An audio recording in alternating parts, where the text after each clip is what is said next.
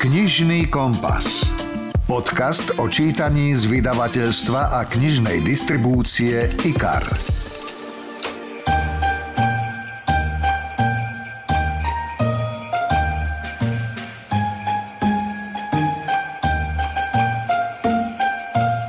Vítajte, milí priatelia, pri počúvaní Vianočného knižného podcastu. K Vianociam určite patria knihy, či už ich dostanete pod stromček, darujete niekomu, alebo si ich jednoducho len čítate. Snáď si v tieto dni nájdete viac času na dobré knižky. Verím, že im prevetráte stránky. Možno to bude nejaká z podstromčeka a možno siahnete do domácej knižnice pod takej, ktorá tam pribudla už dávnejšie a doteraz ste nejako na ňu nemali čas. Tak si ho urobte a budem rád, ak nasledujúcu polhodinku venujete aj nám, pretože máme pre vás pripravené naozaj zaujímavé rozhovory tak si užívajte vianočné chvíle a urobte si pohodu. Príjemné počúvanie želá Milan Buno.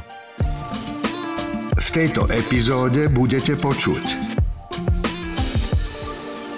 rozhovor s hercom, režisérom, scenáristom a vedúcou osobnosťou Radošinského naivného divadla Stanislavom Štepkom. Všetci tí, ktorí so mnou boli, hrozne rád na nich spomínam Vytvorili sme toto divadlo. Je to nielen moje dielo, je to naše dielo, sú to naše deti. A potom je vlastne aj táto kronika ďalšia, že nie preto, aby sme sa vychvalovali, ale aby sme zdokumentovali tú prácu, ktorú sme urobili spolu so súborom, ale aj s našimi divákmi. Zhovárať sa budeme nielen o divadle a jeho knižke Kronika komika 6, ktorá vyšla nedávno, ale aj o humore, Vianociach a zaspomíname si na Katarínu Kolníkovú, Milana Markoviča aj Jana Melkoviča. V druhej časti podcastu vám takto na štedrý deň predstavíme knihu kníh, Bibliu vo výnimočnej verzii. A to s dielom majstra Pavla Zlevoče, ktorého oltár nafotil renomovaný fotograf Jan William Drnek to má úplně jiný věm, jak ten oltář jako takový, ale pak i když se dělají detaily. Je to krásně vidět tam například u Pany Marie, kterou jsem dělal z mnoha míst, pak jsme to porovnávali, ten výraz je po každý úplně jiný. Rozhovor zo zákulisia kníh. Divadlo asi nemôže zmeniť svet, ale môže vytvoriť priestor pre uvažovanie, podporiť fantáziu alebo inak pohnúť človekom či v tomto prípade človečinou. Ja som veľmi rád, že štúdiu môžem privítať vzácného hostia, scenarista, režisér, spisovateľ, herec, vedúca osobnosť Radošinského naivného divadla Stanislav Štepka. Vítajte. Dobrý deň, ďakujem. Tak na plotej knihkopectiev sa dostala už šiesta kronika komika, v ktorej mapujete vlastne 7 hier uplynulej dekády, čiže od roku 2010 do roku 2019.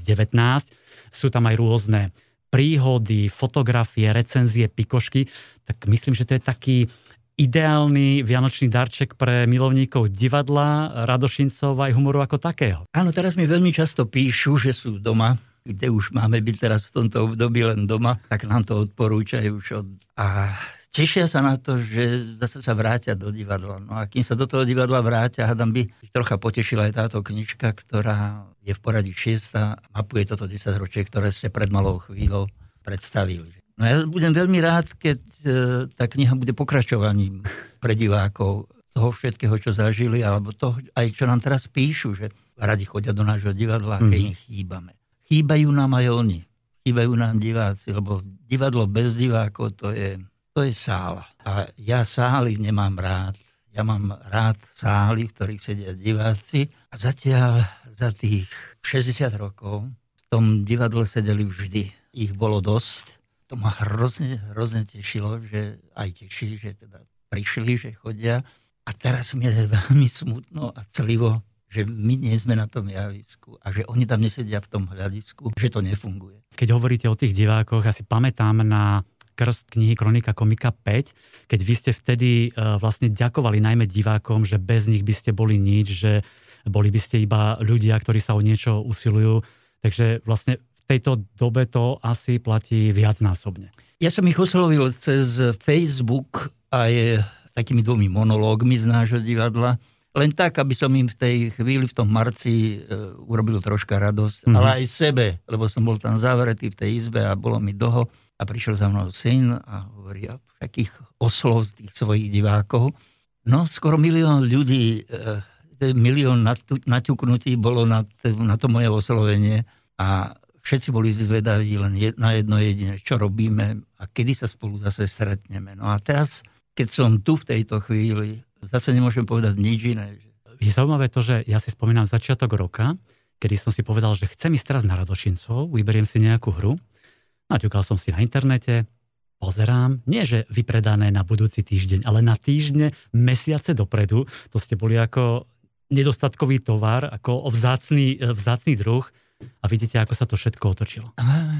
Keď si predstavíte, že hráme okolo 230 až 250 predstavení e, počas roka, my sme nezažili nevypredané predstavenie keď si to vynásobíte, sme to tak rátali, taký priemer je 350 divákov na jedno predstavenie u nás asi tak, lebo niekde je veľmi veľa, niekde je povedzme o časy menej, tak je to dosť. Môžem vám povedať, že to okolo 3,5 milióna divákov nás doteraz videlo. Takže keď sme teraz v septembri oslavovali 10 tisíc reprízu nášho divadla a ja som všetkých tých 10 tisíc odohral, možno by ste si povedali v tejto chvíli, no jak sa chváli ten štepkáš, aj už je celý hotový, už hľadám len padne teraz na ten nos. Vonkoncom mne ani mi to neprišlo na um, ani sme to neoslavovali, ale sme si to normálne večer s divákmi pripomenuli. Áno. Bola to taká veľmi pekná pripomienka, lebo to ani on nečakali, ani my sme k tomu nemali čo iné dodať. Bol to jeden z najkrajších mojich večerov, keď bol no. taký normálny a všedný keď je čo oslavovať, prečo to neosláviť a napokon vy aj v tej knihe píšete, že za tú dekádu plynulú uh, vás videlo 3 štvrte milióna divákov, vyše 2000 predstavení a ja som nedávno počúval jeden podcast s Milanom Markovičom a on spomínal úplne na tie začiatky v Radošine, keď tam bola nejaká sála, neviem, či 30 divákov povedal. 32, 32 divákov a takýto obrovský skok, za ktorým je určite aj veľa práce. Keď ste spomenuli toho Milana Markoviča, veľmi rád spomínam najmä na, tých, na tieto prvé roky, keď sme spolu mm. sa stretli. Bol to môj vynikajúci kamarát a spolutvorca nášho divadla v týchto rokoch. Spomenul som si teraz na to vlastne preto, lebo teraz 14. novembra bolo práve rovných 50 rokov, čo mal premiéru Jánoši. Mm-hmm Takže Janošíka máme v repertoári rovných 50 rokov. Keď sme prvý raz na tom malom javisku s Milanom Markovičom vybehli ako Janošíka Uhorčík a bolo nám veľmi fajn. Moje meno je Uhorčík. Tomáš Uhorčík. Iná som takto pravá ruka Ďuriho Janošíka, našho zväzového kapitána. Často spolu chodievame po horách a zbíjame a um, tých grofov naháňame hore dolu a um, potom niekedy oni nás, teda, podľa toho, kto je trénovanejší. No a večer sa zídeme na také na, na jednej lúčine a tam ohničky preskakujeme, teda ešte kým sú maličké. A, a všetké figle vystrájame, recitujeme a tak. A, a švanda velikánska. No. Mimochodom, ja som vyrastal okrem iného aj, na, aj s Radošincami s vami a dodnes si spomínam, ako som počúval na platni, potom na kazete Janošíka, Človečinu, trošku neskôr aj ženské oddelenie, nezabudnutelná e, Katarína Kolníková, spomínaný Milan Markovič, ktorý skladal aj piesne. Čiže vraciate sa aj vy do týchto období občas a trošku si zaspomínate? O tom je práve tá moja kronika komika, že sa vraciam ako keby otec k svojim deckám a sú to veľmi milé deti. Mm. Môžem vám povedať, aj, aj všetci tí, ktorí so mnou boli, hrozne rád na nich spomínam, vytvorili sme toto divadlo. Je to nielen moje dielo, je to naše dielo, sú to naše deti. A o tom je vlastne aj táto kronika ďalšia, že nie preto, aby sme sa vychvalovali, ale aby sme zdokumentovali tú prácu, ktorú sme urobili spolu so súborom, ale aj s našimi divákmi. Je to kolektívna práca, takže je to kronika komika a tých, e, ktorým je naša komika určená, našim divákom. A určite, keď sme už spomínali niektoré mená, tak musíme spomenúť aj Jana Melkoviča, ktorý, ja mám niekedy pocit, alebo mal som pocit, že je taký nedocenený. Janko Melkovič je veľmi výrazná kapitola nášho divadla. Venovala som mu jednu hru, Vigu mu ja napíš, ano. tá je vlastne o ňom a o tých jeho alkoholových kúskoch, ktoré v živote vystrájal, ale bol to geniálny hudobný skladateľ a všetci tí mladí, ktorí, ktorí sú teraz v súbore a počúvajú pesničky tieto, je to možné, aby toto vzniklo, čo ja viem, pred 20 30 rokmi? Reku, je, to bol takýto hudobný skladateľ. On tuším skladal aj pre Lasicu Satinského niektoré E, tých spolupracoval, Spolupracoval s ním, áno, však. Myslím, Mhm. že na Korze ešte e, s Milanom Lasicom aj e, s Julkom Satinským začínali. Pre nich zhudobnil krvavé sonaty. Áno. Hovoríme tu vlastne o tej histórii Radošincov, ktorá je neuveriteľná. Povedzte mi, pán Štepka, ako sa dá robiť tak dobre a kvalitne humor a divadlo tak dlho? Už som o tom e, rozmýšľal a aj sa ma mnohí na to pýtajú, že čím je to a ako je to, ako to funguje. Ja si Hm. myslím, že na prvom mieste, okrem divadelného talentu a tej tvorivej práce a všetkého, je rodina, alebo rodiny. Mhm. Si predstavte, že e, hráte mesačne 25 predstavení ako ja a kto sa stará o tú ženu, o tie deti a o to, o to všetko okolo tej domácnosti a tak ďalej. Každý z nás musí mať dve ženy a tá druhá žena je to divadlo a tá prvá žena musí byť nesmierne chápajúca, tolerantná, lebo ináč to nejde. Veľa hráme, stále sme v podstate, to je tá daň tohoto celého, Mhm. že my sme spolu s tými rodinami, povedzme v lete, keď sú letné prázdniny, alebo na Vianoce. Ale e, veľmi sa usilujeme, aby to fungovalo. Aby teda tá rodina netrpela, aby tá rodina videla v tom divadle tiež rovnaký zmysel. Moja žena tá veľmi často hovorí, že my nemáme dve deti, ale tri. A ty máš to tretie najmilšie a to je práve to divadlo. To hovorila kedysi, keď mi to bolo troška aj ľúto, aj mi bolo tak smutno, že to takto hovorí, ale už dnes je to celkom ináč, že dnes e, moje deti a najmä moje vnúčatá, keď chodia k nám do divadla a pochvália ma, tak to považujem za niečo veľmi cenné. Mám pre teba pripravenú huspeninu.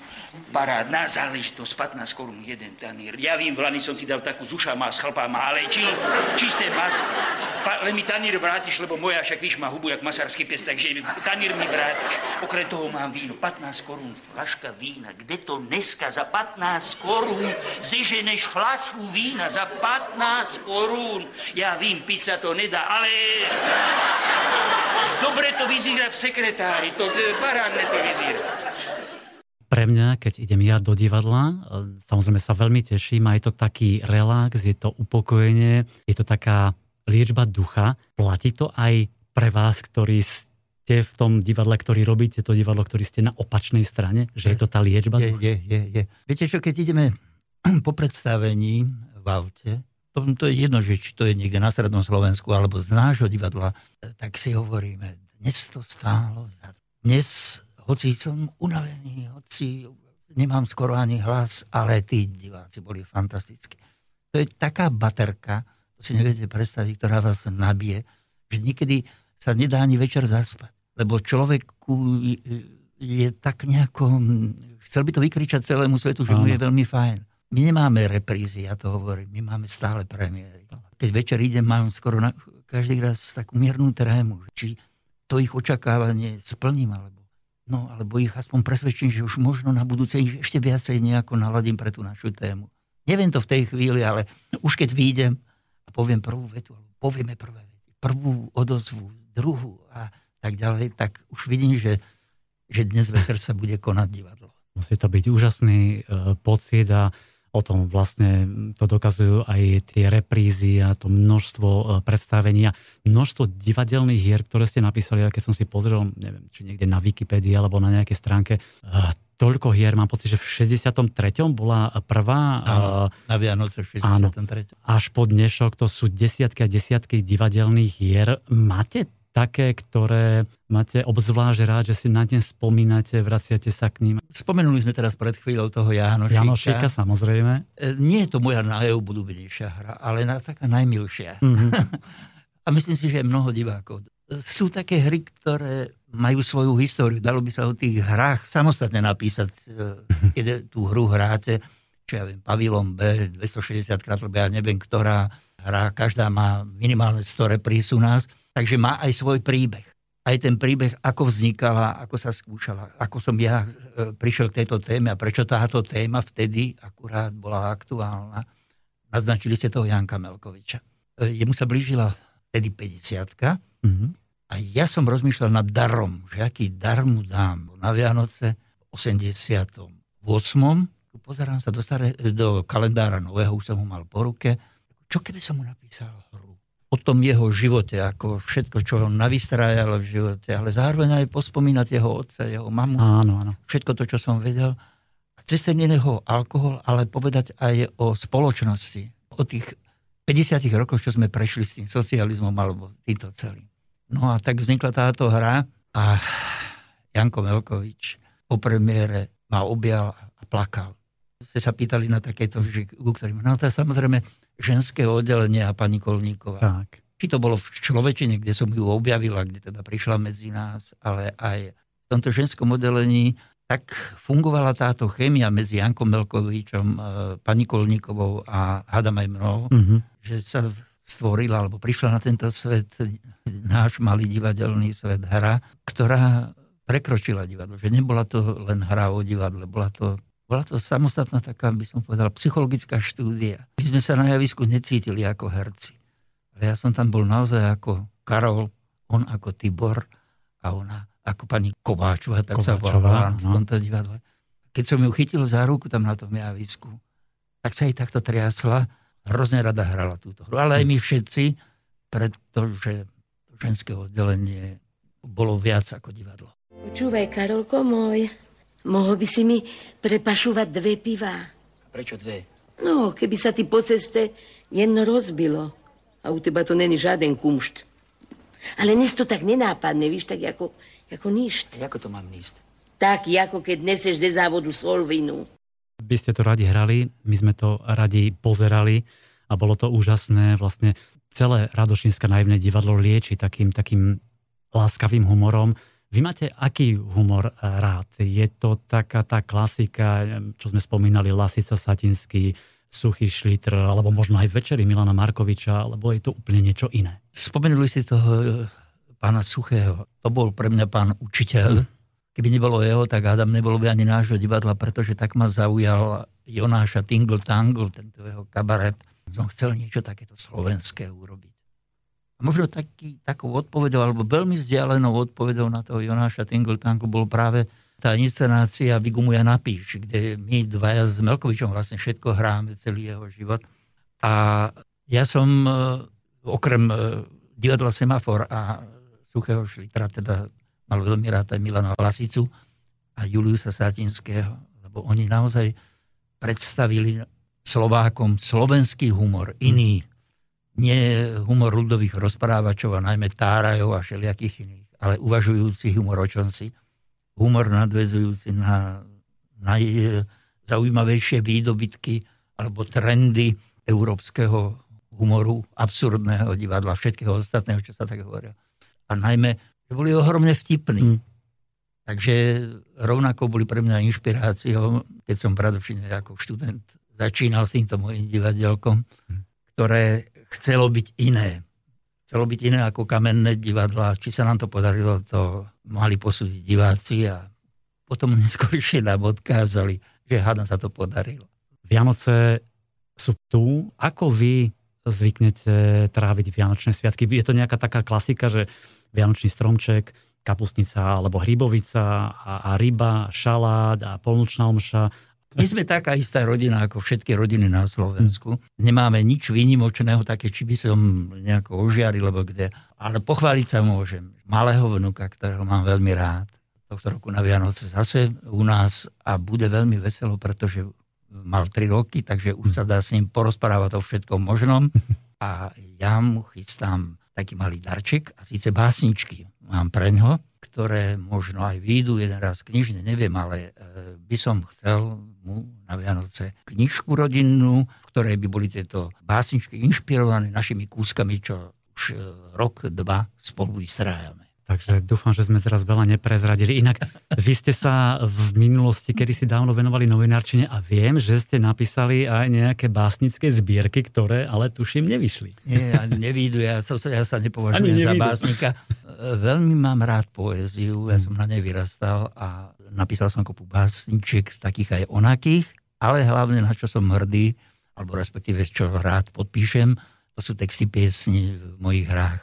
Si dám na nich veľmi záležať chcem, aby to boli texty, ktoré majú hlavu aj petu. Hovoríme o knihách, hovoríme trošku o Vianociach. Čo knihy a Vianoce? Dostávali ste, dávate ešte? Áno, už máme nachystané. Toto je u nás dlhodobá záležitosť, že sa predbiehame knihách. Niekedy dokonca sa stáva, že si ich musíme aj vymeniť, lebo už ich máme a tak si ich tak nejako v rámci rodiny porozkladáme, aby to bolo tak, ako by to malo byť.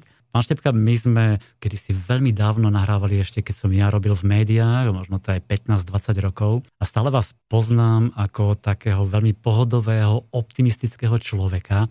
Kde ako sa vy nabíjate, kde čerpáte tú energiu neustálu? U divákov. To vám môžeme jednoznačne povedať, že keby nebolo ich, a teraz bohužiaľ nie sú tu už skoro rok pri mne a ja pri nich, tak troška tá baterka už tak bliká, tak vo mne bliká, že už by bolo treba niečo urobiť. Ja verím, že čo skoro vás to bude znova nabíjať, tí diváci, ktorí budú prichádzať na vaše hry. Ak teda e, milujete taký ten, e, takéto štepkovské hľadanie pravdy, ten láskavý humor Radošincov, odporúčam novú knihu Kronika komika 6, v ktorej nájdete celé Radošinské naivné divadlo v rokoch 2010 až 2019 nielen takéto príjemné spomínanie pri fotografiách, ale aj čítanie zaujímavostí e, samotných hier, ktoré sú tam e, v kompletných prepisoch. E, kroniku komika spísal Stanislav Štepka. A ja ďakujem, že ste prišli. Nech sa vám teda ďalšie roky darí, stále tak darí a nech tí diváci už začnú chodiť, aby sa to trošku uvoľnilo a aby ste mali úspech s novými hrami a aby ste mali ešte spokojnejších divákov No možno sa po pár rokoch stretneme pri kronike Komika 7. Modlíme sa. ďakujem za rozhovor. A ja ďakujem za pozvanie. Počúvate podcast Knižný kompas.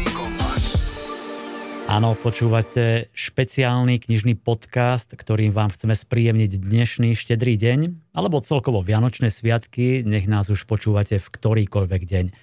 A ako viete, Vianoce sú sviatky narodenia Ježiša Krista, a tak by som vám rád predstavil unikátnu našu, ja to nazývam Slovenskú Bibliu, pretože jej súčasťou je náš národný poklad Oltár majstra Pavla z Levoče. O tom, ako sa fotil, si povieme neskôr priamo s uznávaným fotografom Janom Williamom Drnekom. Najskôr si však povedzme, čím je táto Biblia jedinečná a exkluzívna. Mimochodom, Pôvodcom myšlienky je Gabriela Belopotocká z vydavateľstva IKAR, ktorá rok uvažovala, ako by vyzdobila Bibliu. Čím by ju ozvláštnila? Požiadavka chodí od našich zákazníkov, že chcú Bibliu, ale nie takú drahú, takú, aby si to každý mohol kúpiť. Takže keby sme kupovali nejakú zahraničnú licenciu, to by zase stálo veľmi veľa. Preto som hľadala námety doma. Ja som sa chystala s jedným farárom, priateľom, pánom Plevom do Levoče a keď sme diskutovali o oltári, o Levoči, tak ma napadlo a poďme na majstra Pavla.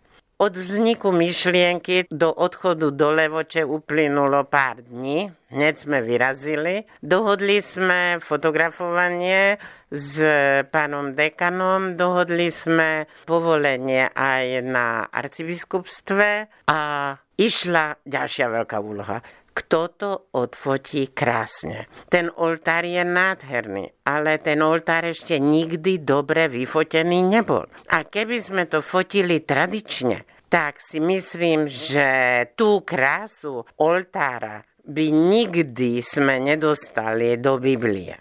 Takže prichádzali do úvahy Taliani alebo pán Drnek z Prahy. Sadom na to, že Taliani fotili Sixtinskú kaplnku a urobili to nádherne, tak som si myslela, že prikloním sa k ním. Na druhej strane veľmi som sa bála, že aj korona aj spolahlivosť Talianov není taká, akú ja si predstavujem. Tak preto som sa priklonila k pánovi fotografovi Drnkovi a veľmi dobre sme urobili. Ja som pedantnejšieho, šikovnejšieho fotografa ešte v živote nevidela. A fotil to presne ako ja som si predstavovala. Jeden záber sa skladá zo 144 malých záberov, fotil s najnovšou technológiou, tak spracovateľskou ako fotografickou. Takže ten výsledok je dokonalý a prvá slovenská luxusná Biblia sa narodila a naozaj je luxusná a dokonalá veľmi som na ňu pyšná a je na čo byť hrdá. Ak si v tej Biblii zalistujete aspoň virtuálne na www.luxusnaknižnica.sk, uvidíte, o čom hovoríme. No a to by nebola Gabika, keby nevymyslela hneď dve takéto Biblie. Aj milovníkov drahých luxusných Biblií sme chceli prekvapiť a preto sme sa rozhodli, že urobíme 150 kusov v drevenej väzbe, drevo kombinované s kožou, plus luxusná krabica aby to bolo rovnocenné našimi zahraničnými vydaniami. Takže naraz uvádzame na trh dve Biblie, jednu lacnejšiu a druhú drahšiu, ale myslím si, že každá jedna poteší naše oko, naše srdce a bude zdobiť našu domácnosť. Určite súhlasím s pánom Drnkom, sa budeme ešte zhovárať o tom, ako vlastne fotil, ako vznikali tie fotografie. Ty už si priblížila vlastne tieto dve Biblie, jedna Je naozaj exkluzívna, 150 kusov, druhá je taká prístupnejšia aj bežným, bežným ľuďom. Je to určite úžasné spojenie a presne už nám vyšlo e, vo vydavateľstve IKAR viacero Biblií. Čiže naozaj je stále ten dopyt po takýchto jedinečných kúskoch Biblia spojená s niečím. Biblia je kniha kníh a najväčšie množstvo sa predalo z Biblie a každý rok sa vyrábajú nové, krajšie, luxusnejšie, aj bežné Biblie. Ja si myslím, že to je dobré. Ľudia potrebujú čítať Božie slovo a myslím si, že každá domácnosť by Bibliu mala mať a pre nás optimálne jednu našu drahú luxusnú alebo tie, ktoré v knihkupectvách predávame. Tak ešte spomeňme, len tak vymenujme, ktoré Biblie, aké sme už vydali za posledných, neviem koľko, 10 rokov? Áno, začali sme z so Zlatou Bibliou. Táto Zlatá Biblia bola kúpená z Wissen Media z Nemecka. Oni to pre nás vyrábali. Tie iluminácie boli z, zo svetových knižníc. Potom sme vydali Daliho Bibliu, po Daliho Biblii sme robili slovenskú Bibliu so slovenskými a českými ilustrátormi a veľmi pekná, bohato ilustrovaná bola rodinná Biblia, ktorú sme v spolupráci s rakúskym vydavateľom vydávali a iluminácie pochádzajú z Viedenskej knižnice.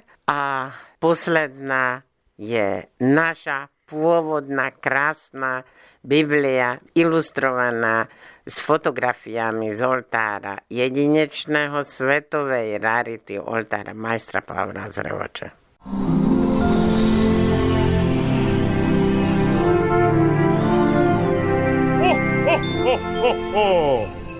Len doplním, že luxusnejšia verzia Biblie s dielom majstra Pavla z Levoče vyšla v limitovanom náklade 150 kusov, cena 1500 eur a tá sa už začiatkom decembra za pár dní vypredala.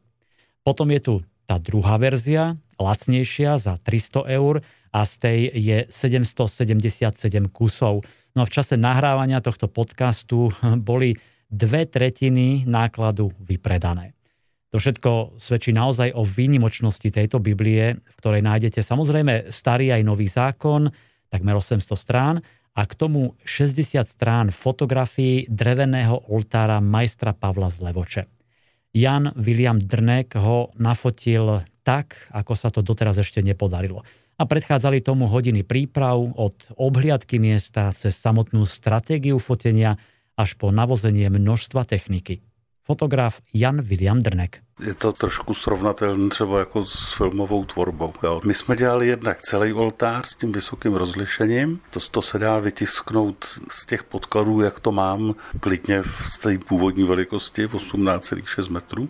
Takhle máme udělaný celý, jako z chóru a potom ještě i z míst, které jsou třeba dole 20 metrů od oltáře, protože po každý to má úplně jiný věm jak ten oltář jako takovej, ale pak i když se dělají detaily. Je to krásně vidět tam například u Pany Marie, kterou jsem dělal z mnoha míst. Pak jsme to porovnávali, ten výraz je po každý úplně jiný. Keď hovoríte o detailoch, mám pocit, niekde som čítal, že údajne majster Pavol tam premietol aj svoju podobu do niektorej tej sochy?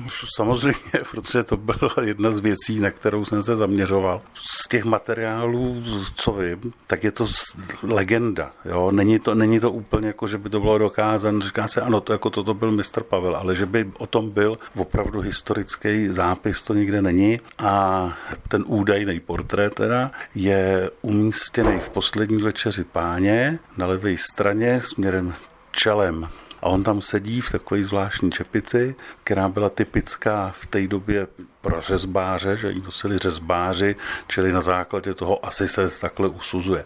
No, tak to, to, ten toho máme také vyfocený.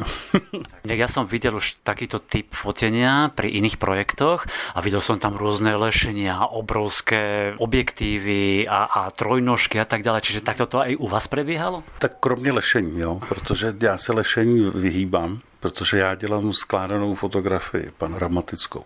Takže například eh, kůru to jsme fotili v objektivem 600 mm, takový ten dlouhý, co se tím fotí zvířata. A je to složený ze 144 50 megapixelových fotografií. Ona je potřeba tam stabilita. A těžko se postaví lešení, na kterým by byla taková stabilita, že bych z toho mohl tímhle tím způsobem fotit. A potom kvůli flexibilitě toho místa, z kterého pak chci fotit, když dělám jednotlivý snímky, jako, jako je třeba ta pana Maria nebo jiný portréty, tak je pro mě výhodnější než lešení buď klasický štafle vysoký, anebo říká se tomu leatherpod, což je jako štafle, ale má to tři nohy, jako, jako stativ a nahoře je velká stativová hlava.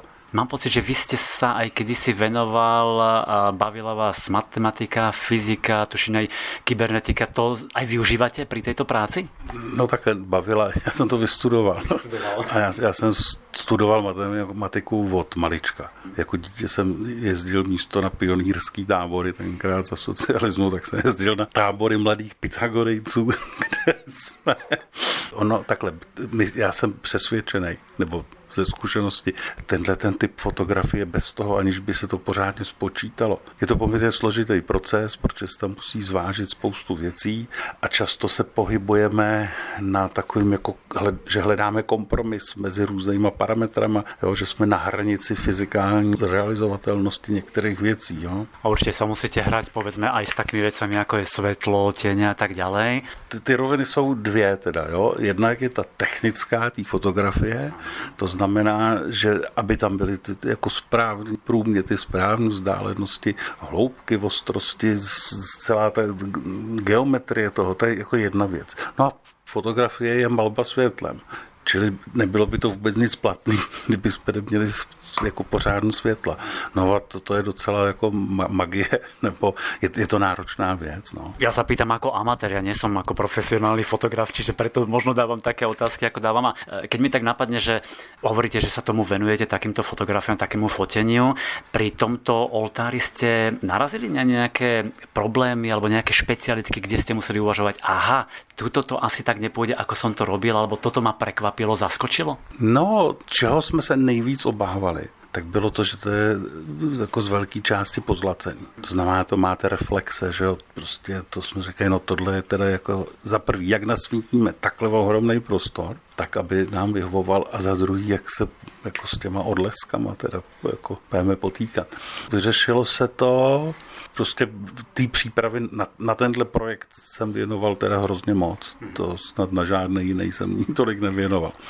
No ale nakonec se, stalo, a nevím, jestli tam u nás stáli všichni svatí anděle a ještě jsme měli spekle štěstí, nebo co se stalo, ale povedlo se to úplně úžasně. Po té technické stránce opravdu, až, až jsem byl překvapený.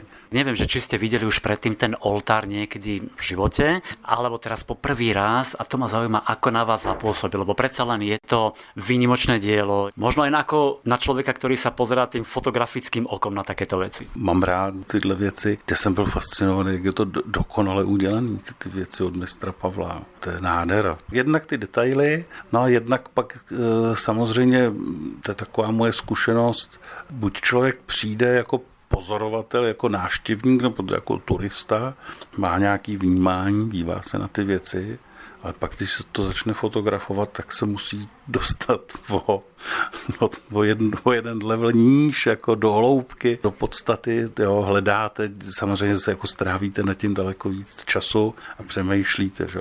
V tu chvíli ty věci zase se ještě začnou jevit jinak. Je to, je to úplně úžasná věc. A co je v Levoči fajn, že je ještě v muzeu jsou uděleny ty kopie. A tam zase je to jako v jiném prostředí, z jiných úhlů, jinak to vidíte, to do, do, doporučuji určitě naštívit. To, to bylo zajímavé. V rámci toho studia jsme se tam byli podívat a toto bylo, bylo velmi pěkné. Tak ste počuli. Nemáte teraz chuť vybrať sa do baziliky svätého Jakuba v Levoči a pozrieť si oltár majstra Pavla? Toto nádherné dielo sa teda dostalo na jedinečných fotografiách do luxusnej Biblie. Nájdete ju iba na www.luxusnaknižnica.sk Uvidíte tam rôzne detaily, aj krátke video, ako sa fotil oltár a všimnite si napríklad tie úžasné farby, ktoré Jan William Drnek dokázal vystihnúť najmä zlatá, ktorá sa veľmi ťažko fotí, lebo tie lesklé plochy vytvárajú odlesky, ale táto jeho zlatá je naozaj veľmi autentická až plastická, ako by ste sa jej mohli dotknúť. Milí priatelia, verím, že sme vám spríjemnili tieto sviatočné dni, či už ste nás počúvali priamo na štedrý deň, alebo kedykoľvek neskôr, Vychutnajte si toto obdobie radosti, pokoja a lásky s tými najbližšími a vášmu srdcu najmilšími. No a keď sme sa už rozprávali s pánom Štepkom, rozlúčme sa krátkým úrivkom s Radošincov. Hra Človečina patrí medzi najobľúbenejšie, ja osobne ju milujem, a zvlášť časť, ktorú si teraz pustíme. Ďakujem za pozornosť, o týždeň vo štvrtok sme tu opäť, dovtedy príjemné sviatky želá Milan Buno. Kedy už budeš, Ježiško? Meškáš najmenej 7 minút. Prezrad nám výrobné tajomstvo, ako ideš na vec? Deti moje zlaté, chceli by ste vedieť priveľa. Vianoce sú najväčšie sviatky Vianoc. A nechcete si preto spúknuť ten nádherný a čistý peľ mladosti. Nechajte otecka, nech sa spokojne oblečie, nech rozdelí balíčky a nech si zopakuje text. A čo nám len nového prinesie otecko v zodpovednej úlohe Ježiška? No čo, no? Hádam suchovku. Alebo e, krásnu literatúru. A čo ja viem? Ježiško Cenga! Asi bude zase na Cengany.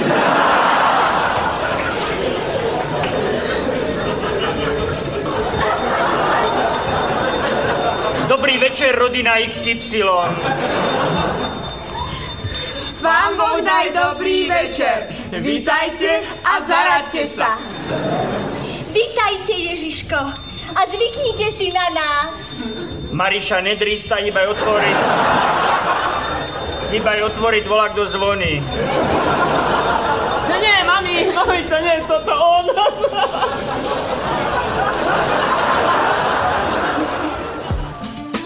Počúvate podcast Knižný kompas. Knižný kompas.